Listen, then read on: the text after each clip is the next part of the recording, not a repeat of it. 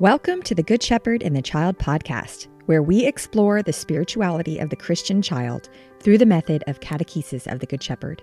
I am your host, Carrie Mecki Lozano.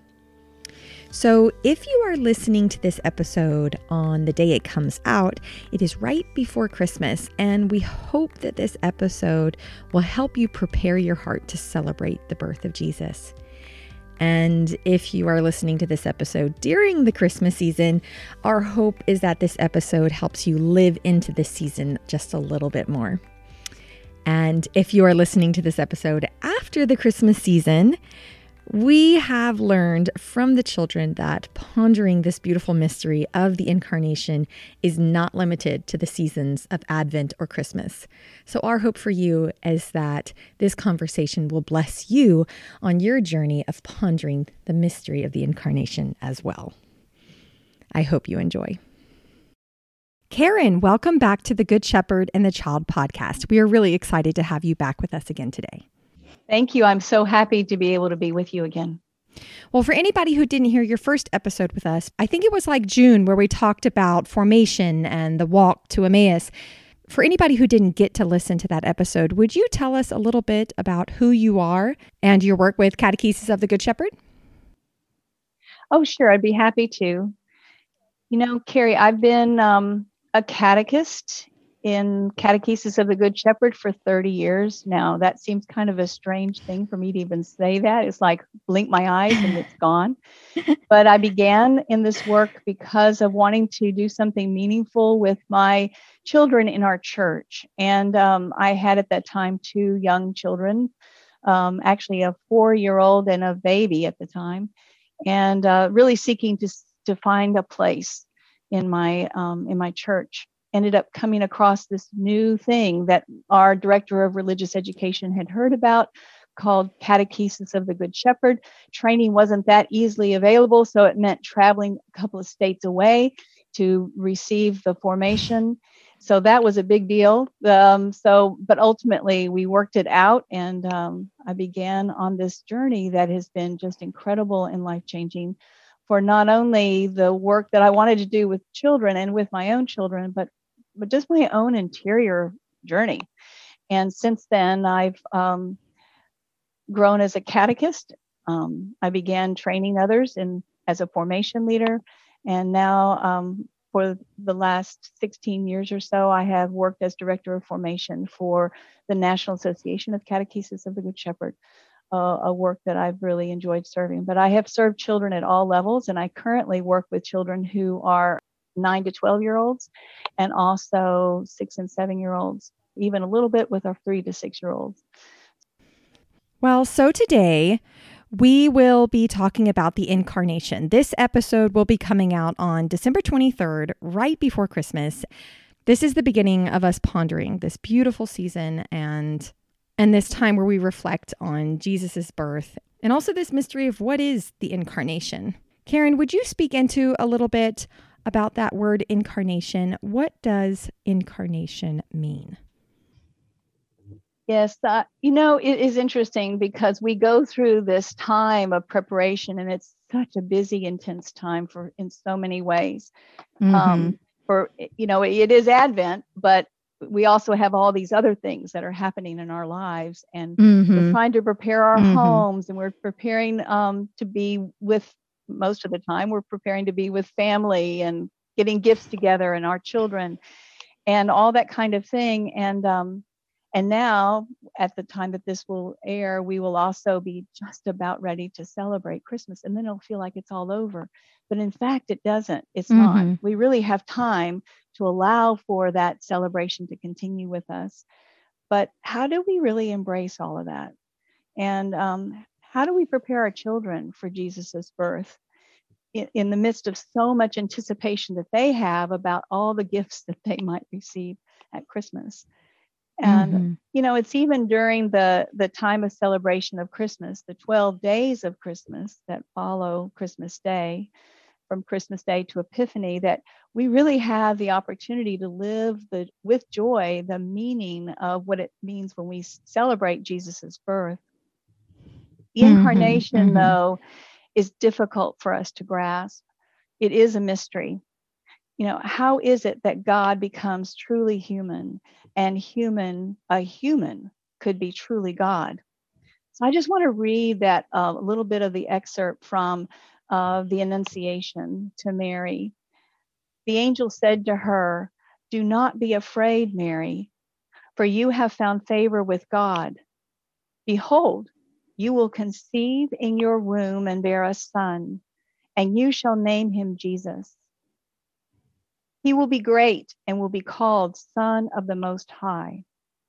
And the Lord God will give him the throne of David his father, and he will rule over the house of Jacob forever, and of his kingdom there will be no end. But Mary said to the angel, How can this be, since I have no relations with a man? And the angel said to her in reply, The Holy Spirit will come upon you and the power of the Most High will overshadow you. Therefore, the child to be born will be called Holy, Son of God.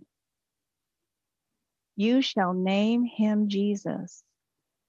He will be great and will be called Son of the Most High. God will give him the throne of David, his father, and he will rule over the house of Jacob forever his kingdom will have no end. We can ask, as Mary asked Gabriel, but perhaps for different reasons, how can this be? The mystery mm-hmm. of the mm-hmm. incarnation is central to our Christian doctrine. God took on human flesh and became man, Jesus, who is Christ, the Messiah, the Son of God. God and humans become one. We can recall that at the beginning of salvation history, something went wrong in the relationship between God and humans, as we remember in Genesis, the fall. Two paths developed in history until one path reached the other and merged back into the one in the person of Christ. What happened in that moment with Christ? The invisible God becomes visible. When people encountered Jesus in the street in Nazareth, they said, He is the son of the carpenter. And we also know, though, that St. Peter recognized Jesus as the Christ. And he said, You are the Messiah, Son of the living God. Peter had been able to see through the man to the reality of Christ in Jesus. One reality, the man Jesus, did not cancel out the other reality, his divinity, Son of God. Isn't that amazing? Just to think about that, just mm-hmm. let that sink in. Both realities are true in him. It's difficult to grasp. It's awesome to grasp. How can God really also be a man? And how can a man be also God? The Sophia says this, Sophia Cavalletti says this, the supra sensible becomes tangible. Even today, the relationship we ha- now have with God with through liturgy has all of the characteristics of the incarnation of Jesus. It's always amazed me that idea of God becoming man, fully divine and fully man. And to me, it really makes him more accessible and it makes him relatable in so many ways and tangible. And God knew that that is exactly what we needed. We needed relatable, we needed something tangible. Just like what you said in the liturgy, it has all those characteristics of tangibility that God gives us. And it's so important. And God knew that that was important to us as humans in thinking thinking about it in baptism in the liturgy of the baptism for example we need water and in order to have mm-hmm. eucharist we need bread and wine water and bread and wine are tangible and visible and they are necessary for mm-hmm. our relationship with god the incarnation means that the e- eternal god accepted to be limited in human life and Jesus lives this human life for 33 years. That's all before his death. And certainly that's very short in comparison with the Hmm. eternity of God.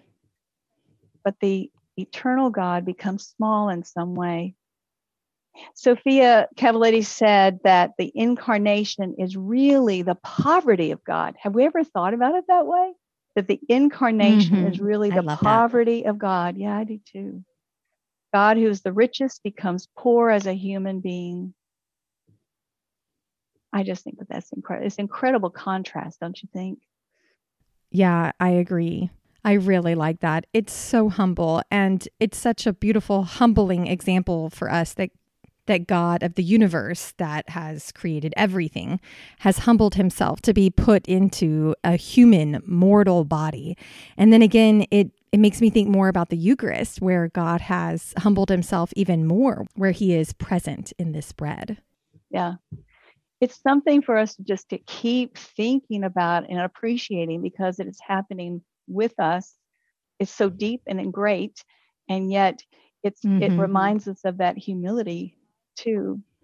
You know, another way to look at incarnation is to see that not only God is coming into the human world, but that also humans are coming into God's world. I really Mm. like thinking about that.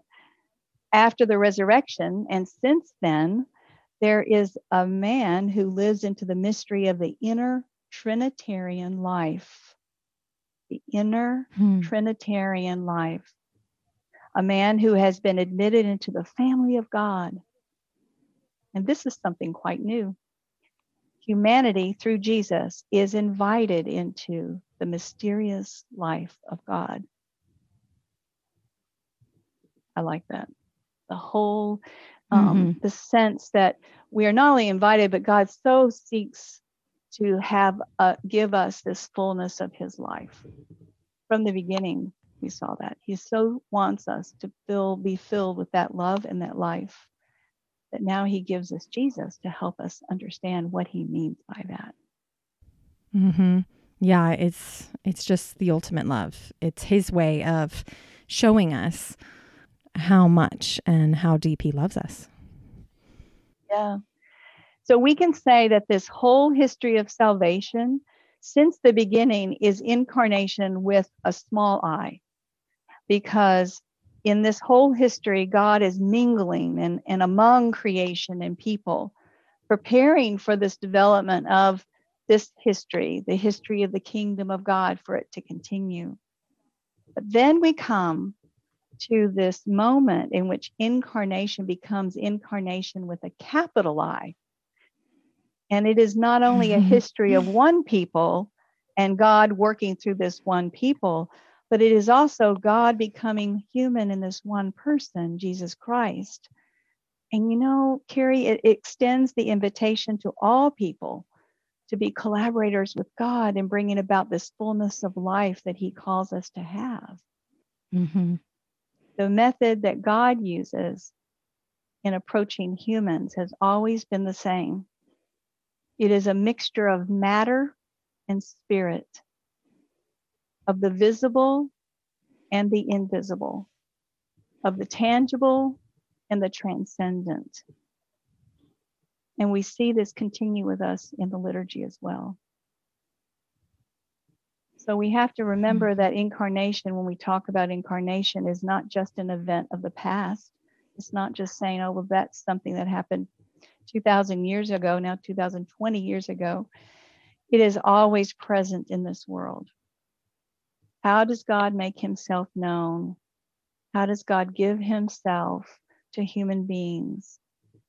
It's always through a mysterious mixture of spirit and matter. It's just really this beautiful idea that you're speaking into of the incarnation of God becoming man, but also our participation in it, of us being called into who God is. And it reminds me of a moment in my life when I was working with some teenagers, and this one teenage girl had this beautiful aha moment where she realized that that moment when the Eucharist is being presented to her during Mass, when they say, This is the body of Christ, they were saying what they were holding, but that they were also saying, that she is the body of Christ.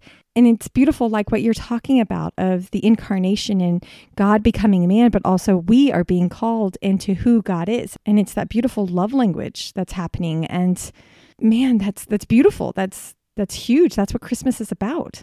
It is huge. And in a way, it feels like words are um, make it hard. It contains it too tightly. We have to involve ourselves in the sense of we understand it in an intuitive way we understand it in a prayerful mm-hmm. way it, it comes together for us and it's more than what our words can describe i think it's it's, it's kind of like yeah. when we see something awesome in um, a, there's so much more there so even when you're describing that situation with this girl it feels to me like she can almost not put into words all that that meant for her at that moment mm-hmm. Mm-hmm. that's what we hope for all of us to have you know, both Gianna Gobbi and Sophia Cavalletti write about this, and they kind of come at it in, in different ways. And I, I wanted to share um, a quote from each one of them about it because I think it helps us understand better our own relationship with God in light of this mystery of incarnation. Gianna Gobbi wrote, Our relationship with God is largely built through concrete sensory experience. This is a deep, vital need of the human being. And God honors this need by communicating with us through what is perceivable, through creation, through events in salvation history, through the person of the Son, through the Word, and God's continued presence in the sacraments. A concrete, perceivable material is always involved in God's self communication to us. You know, Carrie, when I hear those words, you know what it reminds me of? I guess in light of mm. this time, this season we're in, I think about, um, and his name will be Emmanuel. God will be with mm. us. God with us. Mm. Sophia writes along this line, which is a lot what we've been um, touching upon. She says, We can say that the history of salvation is a progressive incarnation, a progressive incarnation of God in human history, by which God makes himself known in the perceivable. Through the events of sacred history, the face of God is being revealed more clearly. Thus, we can say that God is being incarnated in history, little by little, in a manner that allows us to perceive Him. If we accept this manner of speaking, then we will also understand that the principal event in the history of salvation is the incarnation in Jesus Christ. Progressive incarnation prepared the way and even somehow made it inevitable that God would be manifest so completely, though still through the perceivable and the concrete, namely through the flesh of the Son. I love that. That theology that Sophia Cavalletti talks about, about the progressive incarnation, is something that I had not encountered before my formation with Catechesis of the Good Shepherd. And this whole idea of God revealing himself from the beginning of time with creation and Noah and Abraham throughout salvation history, and then climaxing with Jesus. And this whole idea that God is slowly revealing who he is more and more, this beautiful progressive incarnation. God entering into the world, becoming man, becoming more and more visible. And it's beautiful because it's like that golden thread, like what we talk about in level three, where God is connected with all these events. They're not isolated events, and God is slowly revealing himself more and more. He's giving more and more secrets about who he is. And it really just kind of also makes you really look forward to Parousia when he will be all in all. Yeah. I agree. You know, what I liked about that too is that it's little by little in a manner that allows us mm-hmm. to perceive him. It's almost like, okay, we're not quite ready for this part yet. it's kind of like what we do with even children. We know it was, yes, you can, but not quite yet. You need to do this 1st mm-hmm. you know? we'll it's in God's time and it's also in God's sense of what we are ready to do and receive. But I love the idea. I mm-hmm. love the, the the thinking about progressive incarnation. And that's why each time we celebrate each year we celebrate this season these the seasons of advent and christmas we get to be able to think about that even more deeply each time. But every time we go to Mass, mm-hmm. we celebrate the Eucharist. We are part of that progressive incarnation each and every time. Yeah. And I think that also this time of year, especially, but anytime, it is a beautiful time to maybe look at that progressive incarnation in our own lives, like maybe how God has been slowly revealing who He is and who we are in His eyes slowly throughout our life. And I think salvation history is kind of like the big picture of God revealing Himself. But I think that we can also look at our own personal salvation history of my own personal life and how God has had a progressive incarnation in our own lives. Yeah, I love that. I love that. Well, what about with the children, Karen? How can we speak about this beautiful concept of incarnation with them? You know, it is interesting how it is that we we prepare children from the youngest ages, from the time that they're 3. We can begin and all the biblical texts that we offer children most of which are from the New Testament, especially in level one for the three to six year olds. But even mm-hmm. in level one, we offer them the messianic prophecies from the Old Testament, such as the ones that are found in Isaiah about the great light in Isaiah um, 9 1a. The people who walked in darkness have seen a great light. Or we proclaim the prophecy of the mother in Isaiah 7 14 Therefore, the Lord Himself will give you a sign. Look, the young woman is with child and shall bear a son and shall name him Emmanuel. Or the names of the Messiah in Isaiah 9 6. For a child has been born for us, a son given to us. Authority rests upon his shoulders, and he is named Wonderful Counselor, Mighty God, Everlasting Father Prince of Peace, or even the prophecy of the town. Micah 5 2, or in some translations it's 5 1. But you, O Bethlehem of Ephrathah, who are one of the little clans of Judah, from you shall come forth for me one who is to rule in Israel. And all of those prophecies lay this groundwork with the youngest children, and we reflect on each one over several years, actually, and we continue to reflect with the, six, the year, children from the ages of six to 12 in the same way. But then also to the infancy narratives, especially those found in the Gospel of Luke, such as the Annunciation of Mary, the visitation of Mary to Elizabeth, the birth of Jesus and the adoration of the shepherds, and the presentation of the temple, and in Matthew, the adoration of the Magi, they all stir within us, as well as the children, this question Who is this child? Who is Jesus? Sophia tells us that when we speak with children about these events preceding and including Jesus' birth, that children need our help in order to notice the different elements of these announcements that cause us to wonder about who this child is. But I'd like to just give you a little background about the infancy narratives, if I could, because it, it helps us understand our own preparation with the children as well. The infancy narratives were written as the last accounts of Jesus. The evangelists writing the Gospels did not begin with Jesus' birth like we actually see them when we're reading them in the Gospels.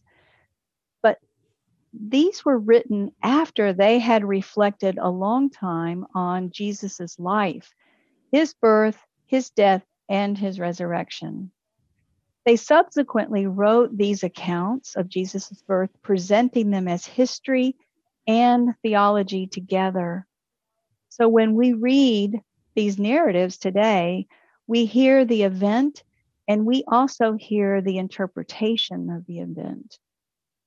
They have already reflected deeply on the meaning of the person of Jesus Christ, and they are showing the listeners and readers, us, just how special this child is and this birth was. So, usually, children are already familiar with these events of Jesus' birth. And so, they may not have had, though, the opportunity to understand just how great these events of, in Jesus' life are. The same may be true for us as adults as well. Mm-hmm. So I was kind of struck by this. Why is it that we may not have embraced this theological depth of these historical events? And we hear them over and over again. And I think it's because they become too familiar and then we don't stop long enough to really ponder them, really think about it. We need to do this prolonged listening to this text to really let the word of God seep in. Yeah, I think that especially the story of the Nativity, it's a story we've heard many, many times throughout our lives. But like you said, I don't think that we have given it a good prolonged listening for us to really ponder what is this story telling us about who Jesus is and who is this child.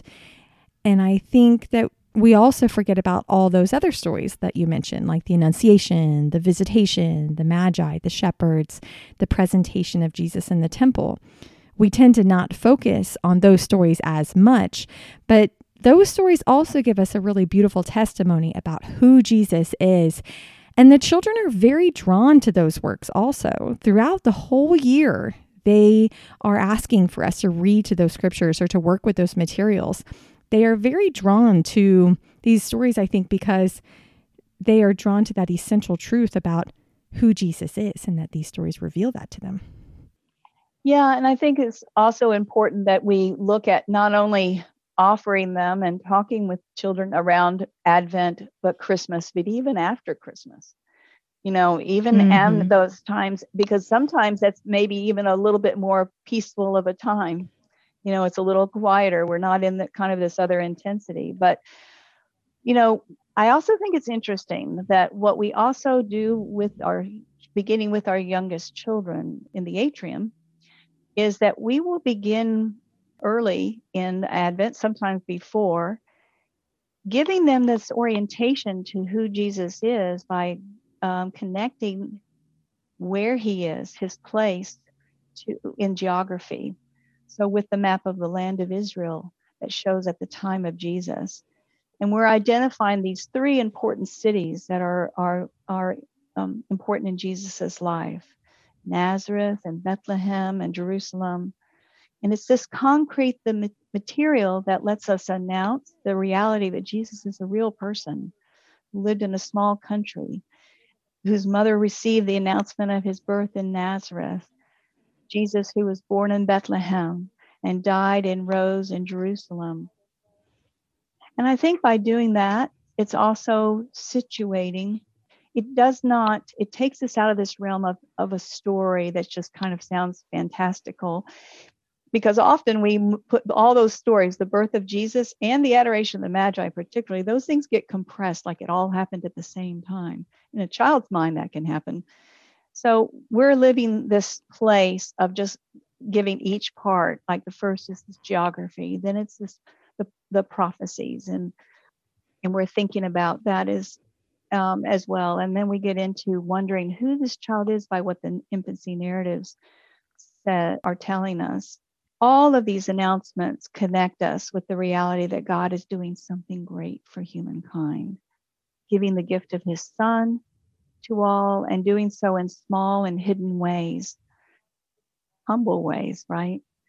The contrast of God's mm-hmm. action in the history of salvation with how he is revealed as the Son of God is wondrous, and it invites us this curiosity to wonder who this child is. And this is central to our catechesis and catechesis of the Good Shepherd. Jesus Christ is the person at the center of this method of catechesis. And the scriptural announcements we make with children initiate them into this religious reality. it's giving them this kind of rooted in life experience. I think it's interesting because Sophia writes that the, the religious crisis that we are presently living in is certainly a crisis of incarnation. Since it is Christ, God made man, who is difficult for many of us to believe. Have you ever thought about it that, that way, Carrie? No, no, I haven't. She says this is because over time, catechesis was not an initiation into the religious reality that is rooted in life, that is perceptible and sens- this perceptible and sensorial reality of our life. So we have an opportunity to change this with children we serve in our catechesis, and even more so during this t- time of Advent and Christmas celebration. Mm. I think that this idea of allowing ourselves to have these prolonged listening of these stories of the incarnation is kind of the answer of what Sofia was talking about about a crisis of truly believing that God became man. And that's very difficult for people to believe. So I think us pondering these beautiful infancy narratives is the antidote to that. Yeah, and it's taken it even keep, coming back to it that we we spend time with it even mm-hmm. after the celebration or we give our you know that we give time to the children to talk about it that it's not like oh well it's christmas is over with we don't have to talk about that anymore. No let's this is this is amazing news. We should keep talking about this. Mm-hmm. Yeah yeah, the kids do a very good job of knowing that these stories are not limited to just this season. I've had so many children want to dive into these stories at different times throughout the year and your initial reaction is to think, "Oh no, this isn't the right time of year for that." But then that's that beautiful theology of following the child and knowing that the Holy Spirit inside the child is guiding them and they know that pondering these stories and pondering who Jesus is that's revealed in these stories is something that we should be pondering all year long. Yes. And in addition to that, it helps us recognize that these scriptures have something for us to discover over and over again. That there's always the mm-hmm. joy in that discovery, and we're invited into that. So we that's why we want to keep coming back to them or give time to them or or um, give a little bit at a time and then just think about what what those words what are the words that the angel said to mary and all these words that she that the angel said about the names of jesus those kinds of things. Because often when we're hearing the stories about um, the infancy narratives or the birth of Jesus, we're hearing it in terms of these um, the words little, like everything is like little. Well, it, yes, it was, but at the same time, it almost makes it feel like it's diminished somehow the greatness of what was happening. And I think what we're hoping to do in our reflections with children, whether we are doing this with our own children at home or whether we are doing this as catechists in the atrium, we're hoping to continually invite them to recognize the greatness of what these humble stories actually, the text, offer us. We want to keep in mind when we're giving these kinds of narratives to the children that we're not teaching them a lesson, we're not delivering a lesson, we're not telling a story to them, but we're we're we're talking about it with them. We're reading it with them. So perhaps we can set up a prayer area in our homes, or we go to the prayer table in our atria and we have the table set as if we were whatever the season that we're in, whether it's Advent or Christmas, with a liturgically um, the, the, the cloth that's liturgically appropriate, whether it's um, purple or blue or white for the celebration. And we have a a Bible nearby and we sit with the children. And, you know, sometimes we do have children who are, are um, needing to move or may not be as they're, we're not expecting them to be still, but we're inviting them into listening. And we listen and we um, to that text for as long as they feel comfortable that they can do that. And when they're not, when they're finished, they're finished. You know, it's all right. We, we can always come back to that later. But we have to remember three things when we're doing any kind of reading with the scriptures with the children. And then one is that we see that the one teacher is Christ Himself. That the word that we are proclaiming is the means by which the child or children have direct contact with the text, with the word of God.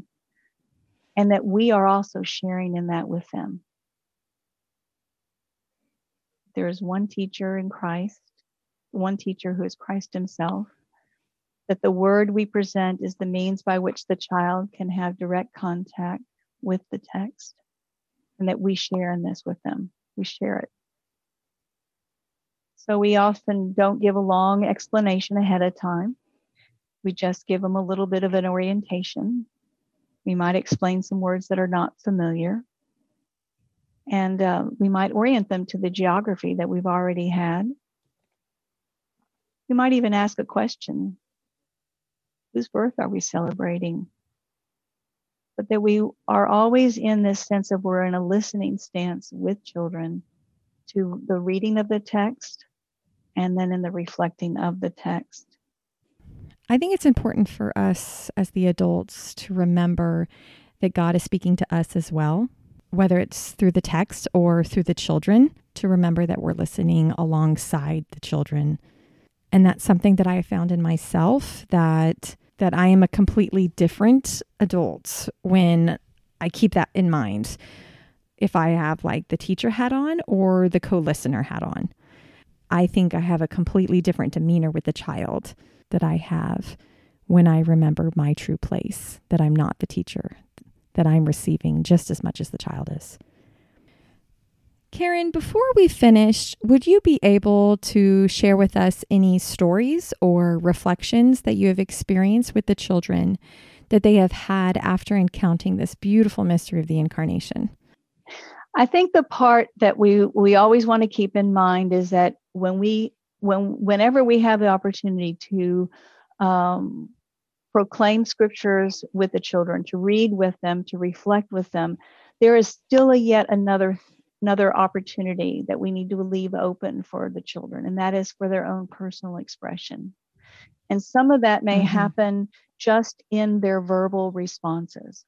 A child may just say some things that are just absolutely profound in their uh, understanding of what they've just heard. Um, some of it is in their um, desire to even write the prayers or some of the scriptures that we've just read together. For some, they might even want to copy, say, a few of the verses of the Magnificat or from uh, even the Angel's Gloria or the um, Simeon's Prayer. But there's also what we've seen is that children tend to want to also express their engagement with the scripture through their art, through their drawings. Sometimes in seeing that, we're also noticing that that's how they are are understanding or working through their understanding of the mystery of Christ himself, the person of Jesus. Sofia tells a story in Religious Potential of the Child about a, a child named Carlo who was only six years old. And he says, in front of the nativity, the manger with Jesus, he says, I say to him, Alleluia to the mighty God. And it's interesting because, in light of these other things that may place that story as being small and unimportant and little, here this child is recognizing who Jesus is, the mighty God. Isn't that wonderful? mm-hmm. It is also can be seen like there's a drawing in the religious potential of the child that Sofia has of a whole scene of a stable, and you can see all the different figures of Joseph and Mary and Jesus and the shepherds and everything. But above, instead of an angel, it's this figure of the Holy Spirit. Hmm. I had a child in uh, my atrium one year who immediately after seeing the visitation of Mary to Elizabeth, she really wanted to draw Mary and Elizabeth. So she actually took the figures and put them on the table with her and started drawing them. And she has uh, she has Mary in blue and she has Elizabeth in in green and she has them uh, inside of a house. But interestingly enough, she's also drawn a very large, looks like an angel over above them, above floating above them. And I'm thinking, this is just so curious to me because in the text there isn't anything about an angel. But what does she identify? What does she notice in that? You know i even wondered well could this be the way that she was drawing the holy spirit another child linked the birth of jesus to easter by indicating the scene of the nativity the lighted paschal candle and also shows our participation in this mystery by also putting the baptismal symbols of the cross and the white garment on this drawing children are seen seem to link this Christmas and Easter in their drawings. And we see that they also use a predominance of yellow, and that's always the sign of joy. Even having Jesus on the cross, but all colored in yellow and everything showing he is alive. Hallelujah. and other children can link in their drawings the birth of Jesus with the Eucharist one child is also in the religious potential. The child has Jesus as if he's laying on the altar with two candles on either side of him. It's interesting to see that children will take the stories of the text of the infancy narrative and they'll unite the birth of Jesus or the baby Jesus with the Good Shepherd. And they'll have an image of the Good Shepherd there. So they're contemplating this mystery of who Jesus is. So there's a lot of different ways. It seems this time period seems to enliven a lot of responses to the with the children through their work, their art. Mm-hmm. I also find that children have a lot of response with song as well. I they love those traditional songs that we all sing, "Away in the Manger," "Silent Night," those songs. But I've also had children just come up with their own songs in response to something that we've encountered a song in response to one of the infancy narratives or a prophecy. I, I know that my children, they really love the one song that has to do with the prophecy. The people who walked in darkness have seen a great light. The people who walked in darkness have seen a great light. They love that song. They sing it all the time. I think that's another common response that we see in children is that they just want to sing about what they have encountered. Yes, I've had the same thing, with, especially with that song. Or um, Christ is light, in him there is no darkness. Come to him, and he will give you light. You know, any of mm-hmm. all the mm-hmm. songs really, it, that can really bring a lot of joy, doesn't it, over mm-hmm. time with the children, mm-hmm. and a way to continue to live these proclamations and these announcements. And again, be another way of prolonged listening to the scripture, the word of God. Mm-hmm. Well, this mystery of the incarnation, you know, I, I knew already that this was a very huge topic, but after this conversation, I really feel like I have a lot more to ponder and a lot more that I think I would like to sit with as we are getting closer to Jesus' birth and to this Christmas season. You have given me a lot to think about. And I really appreciate that, Karen. And I really appreciate all the work that you do for Catechesis of the Good Shepherd. Thank you so much, Carrie. I've enjoyed having the chance to talk with you about it. It has enlivened it for me as well. And I hope that it brings all of us a chance to have an added sense of joy and the light and the hope that we receive through Jesus because of God's great love for us in the midst of a time that feels dark but that we can see mm-hmm. his light and love for us. Amen. Amen. Thank you so much for listening to this episode. For further reading and contemplation on the mystery of the Incarnation, you could read chapter one of Ways to Nurture the Relationship with God. You can find a link for that book in the show notes if you do not already own it. Our annual appeal for 2020 is still going strong, so we invite you to prayerfully consider financially supporting the work and mission of the United States Association of Catechesis of the Good Shepherd. This podcast is sponsored by the United States Association of Catechesis of the Good Shepherd. We want to thank all the contributing members of the association because you are making this podcast possible. If you want to know more about Catechesis of the Good Shepherd or to become a member, please go to cgsusa.org. On behalf of the staff and the board of CGS USA, we would like to say Merry Christmas and may God bless you richly during this season and may you feel the warmth of His love for you through this new year. Thank you for joining us this week. We will see you in two weeks. Go and fall more deeply in love with God.